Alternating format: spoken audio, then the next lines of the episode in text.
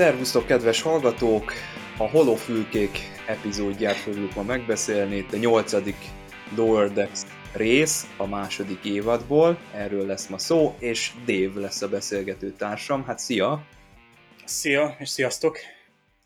Hogyha egy ilyen kis fülkében is egy teljes holofedélzetet létre lehet hozni, akkor miért nem ilyen a holofedélzet, vajon?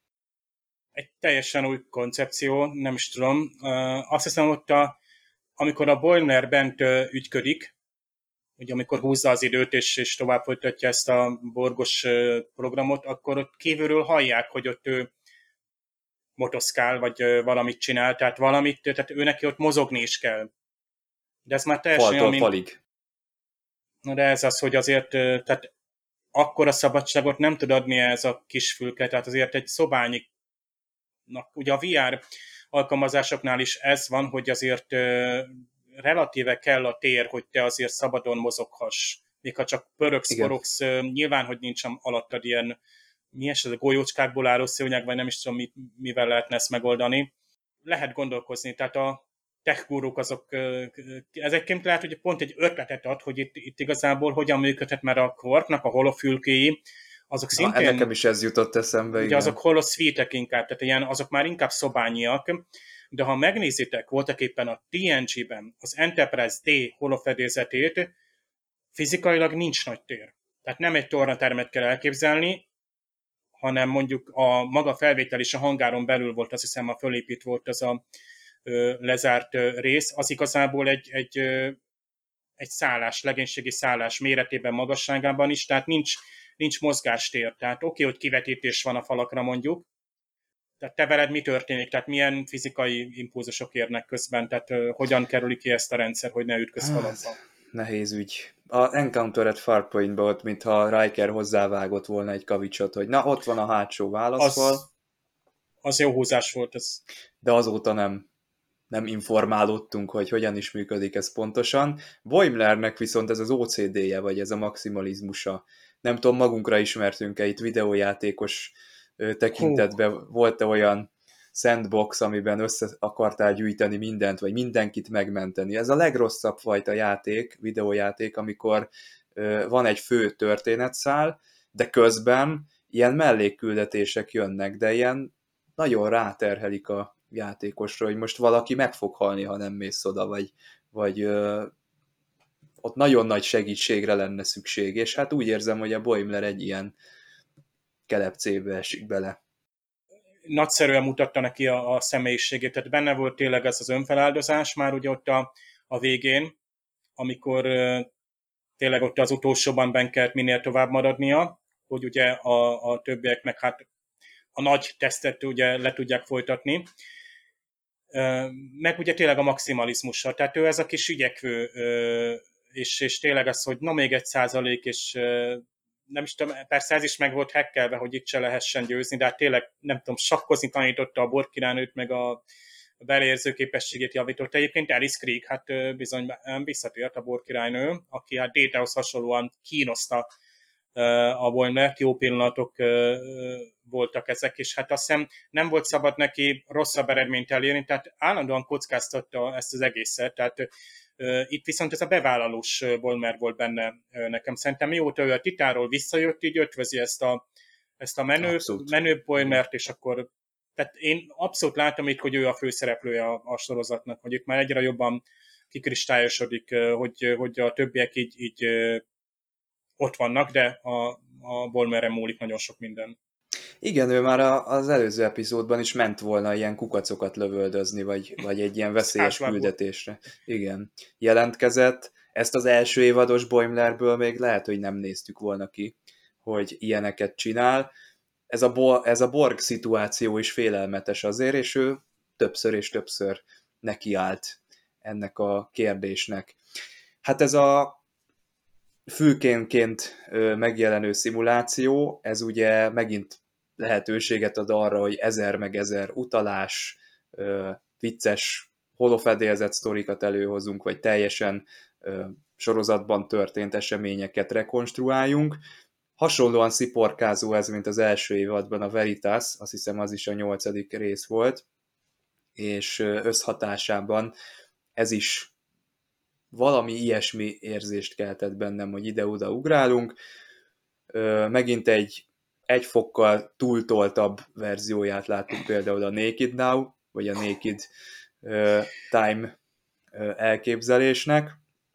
Hát igen, ez, ez ilyen, erre számítani kell itt a Lower Decks-ben. Most hogy... végre tudod, hogy a Naked Time azt hogy is kell érteni? Főleg, ha sexről van szó.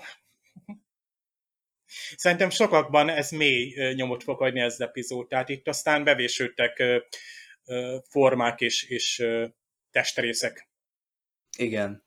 Premier plánban a... láthattunk a macskadokinőt is például, hát számomra különösen szép pillanat volt, hogy a románcuk az gyakorlatilag a, a való életben is folyik, és igazából ott például a kapitány szemelátára hmm tehát ő oda bújt a sexhez, amikor, hát ugye ja, igen, arról igen. volt hogy ebben a, a... Hirtelen azt hittem, hogy mondani fogsz valamit, hogy a színészek között, de ez is jó végül Egy ilyen cosplayt azért majd megnéznék. Tehát ennek Kicsit elkanyarodtunk volna, igen, ilyen bulvár, az, bulvár podcastbe, de nem történt meg szerencsére.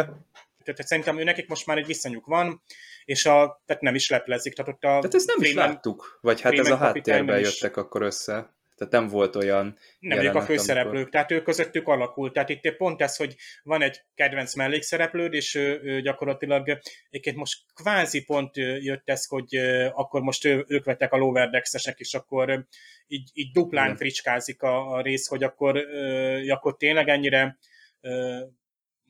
sivárott odalent minden, még a replikátorok se adnak olyan jó kaját, szűkek, ugye a, ugye a hálóhelyek, ugye Sexnek ki is kell nyújtóznia, ugye Marinerben föl is idézi a, a holoprogramban ugye a, a, a pucér Sex így emléket, tehát Mariner nem tudja hova tenni, és közben a, a, az egésznek ugye ez a tréningprogramnak a másik fiskája az, hogy ja, ez a tréningprogram hát biztos azért van, ugye lásd vállalati csoportos napok, hogy hogy igen, hogy egy ilyen laza körülmények között egy kicsit közel kerüljünk egymáshoz, fejlődjön a, a személyiségünk, az együttműködési készség, és amikor ugye a Freeman kapitány ezt nagy lelkendezve bejelenti ennek a három részre válni tudó, no most kár, hogy Gergő most nincs itt Igen. velünk, mert ő megmondaná, hogy a, az eredeti rajzfilm sorozatban volt egy ilyen telepes lény, vagy nem is tudom, aki szintén mm. a feje így külön tudott mozogni, de akkor uh, hol volt neki az agya? Tehát melyik test részében volt a, az esze. De Na, lehet, ehhez hogy... lehet, hogy egy biológus kéne nekünk ide. Lehet, hogy a nézőnek a pofájába vágja egy kicsit ez a, ez a rész, hogy hát nem könnyű egy ilyen szituáció, tehát lehet okoskodni egy Star Trek döntésekről, de, de milyen az, amikor valóban ott vagy, és te hozod meg azt a döntést, és neked kell cselekedned. Jó, kiderül itt az epizód végén, hogy ezek teljesíthetetlen feltételek, de amíg ezt nem tudjuk, addig szerintem felfogható ez egy olyan üzenetként, hogy más kívülről megítélni mondjuk egy Janeway kapitányt, aki éppen Tuvixot készül bekísérni a transporter szobába, és más ezt megélni és végrehajtani. Igen, ezt ugye Kobayashi Maru ugye, tehát ott az a szituáció is pont erre van, hogy teljesíthetetlen, de hát a, ott viszont egyértelmű, hogy a, a közben szerzett tapasztalat, vagy ott volt például a múltkor látott epizódban, amikor a Wesley Crushernek van egy, egy ilyen félelmetes szimul, szimuláció, amikor ugye gyakorlatilag a, azzal kell szembesülni, amivel előbb-utóbb kapitányként valószínűleg fog szembesülni, tehát hogy nem tudod letenni magadat. Tehát ugye, hogy felveszel az egyenruhát, és akkor hát minden rendben, alattam van a csillaghajó, és minden jól működik.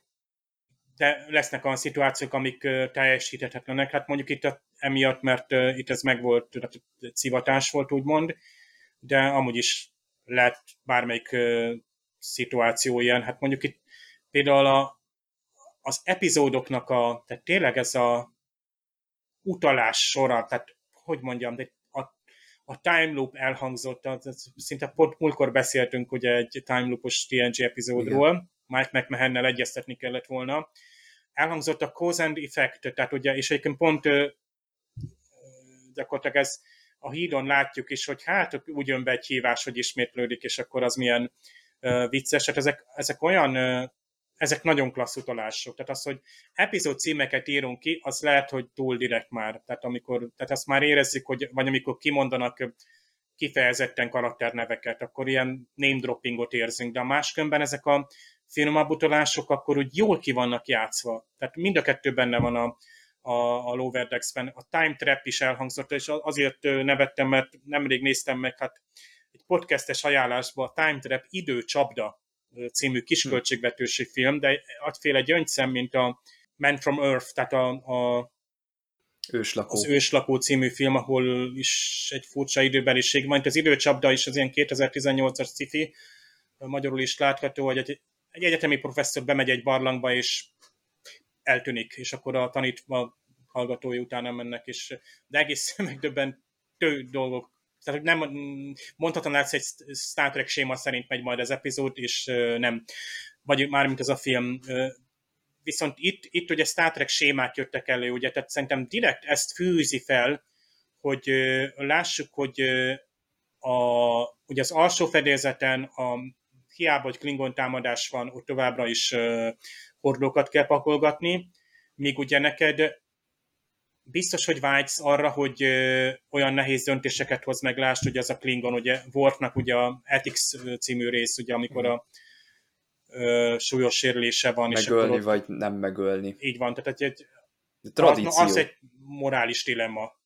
Tehát az ott, az, az, tehát az nagyon erős epizód, tehát még messze vagyunk attól. De itt jó, jó hogy földézi. Tehát nekem, mint, mint Star Trek rajongónak, ezek nagyon jók, hogy ez egy gyakorlatilag ilyen parádé voltak éppen a, a utalásokból, főleg azt mondta, hogy van nem tudom hányféle holofülke, és akkor mindegyikbe fogsz látni, és akkor olyan snazdolk is, hogy egy western rész, ami engem pláne nem kötött ö, volna le, mint például egy, egy ilyen komoly, mint ez a, a, a borgos, vagy hát mondjuk a tüköruniverzum, azt ott, ott lehet játszani, persze ott ö, ismerjük ezt, hogy most akkor én a gonosz énemet hogyan ö, adjam elő, Azért itt előkerült jó pár egyenruha. A tüköruniverzumban eredeti sorozatos, akkor a másikban mozifilmes piros, ahol ugye a Rutherford... Good of Many, vagy nem is tudom milyen, hát ott Spockot kellett volna játszani. Neki. Igen. És milyen komoly, ott is ilyen erkölcsi döntéseket hoznak be. Ez a, nem értettem először, hogy ez a drill, ez mire, ez, ez, ez mit fog majd. Tehát egy ilyen harci, hogy szoktak ezt mondani, hadgyakorlatnak tűnik. Igen. Igen. De tehát ez, ez, attól ez ilyen, ilyen, ilyen így, ha ez, ez, ez igazából tényleg ilyen személyiség tesz, hogy időnként téged még, még még csillagfutta tisztet is elővesznek, és még a kapitányt is beteszik ebbe. Tehát újra tesztelik úgymond, hogy még mindig fit, még mindig olyan döntéseket hoz, hogy megugorja, olyan százalékkal tudja teljesíteni tehát minden, most a Bolmernek tényleg ez a maximum, hogy minden borgbabát megmentsem, ezt szerintem lehet, hogy a Voyagernek ezt a borg BB-re utaltak, de amikor már lógnak rajta a kisbabák, hát az már egy őrült jó, aranyos. Egyébként a többiek nem tudták volna újra és újra megcsinálni a szimulációkat, mert lehet, hogy akkor még ez a meghekkelt értékelési rendszer sem fogott volna ki a Cerritoson, és akkor nekiállnak egyszer, kétszer, háromszor és egyre jobb százalékot lehetett volna kihozni a, az eredményekből. Vagy lehet, hogy a Boimlernek eleve nem volt vesztes szituációja, mert könnyen ki tudott jönni, meg úgy látta, hogy kit kell még megmenteni. Tényleg olyan volt, mint amikor egy játéknál ugye beállított, hogy te most hard játszol, és akkor uh, tényleg uh, az ellenfeleid nagyon durvák, és, és uh, nem regenerálódsz annyira, és így tovább. Tehát vagy pedig történet érdekes. Manapság már egyre több videójáték megkérdezi ezt, hogy így finomabban kérdezi, nem az, hogy most easy vagy hard, hanem hogy téged a sztori érdekel? és akkor téged tényleg végigvezet a történetnek akár az útvesztőjén, vagy több lehetőséget nyit, jobban tudsz kalandozni, mm, míg ugye, ha, ha mondjuk akció érdekel, vagy ugye gyakorlatilag te gyűjtögetni akarsz, akkor, akkor visz, visz ezekre a mellék ö, ö, szálakra. Tehát teljesen az Elite Force, pont most beszéltünk róla, hogy majd, vagy már meg is érkezett, ugye a, ö, megint elérhető lesz. Hát igen, ez kis nosztalgia. Már a Cold Openből önmagában lehetett volna egy epizód, hogy ott maradnak, mit csinálnak ott hat órán keresztül, hogyan élik túl Ez ugye benne volt azt hiszem a második évad beharangozó előzetesében, még valamikor jóval a, a premier előtt ezt láttuk. Ugye ez alapozta meg azt a helyzetet, hogy hát ez azért mégiscsak így kívülről nézve elég kutyaütő ez a hajó, tehát így ott hagyják a, a zászlósokat egy ilyen szituációban, de természetesen ugye innen szép, hogy összeáll a csapat, és akkor a végén meg tudják mutatni, hogy azért össze tudnak dolgozni, és ha igazi krízis van, akkor meg tudják adott esetben oldani. Hát, utolsó előtti epizód jön már jövő héten, hogyha jól tudom, és azt meg is fogjuk tekinteni, és meg is fogjuk beszélni. Tartsatok velünk akkor is, sziasztok! Sziasztok! thank you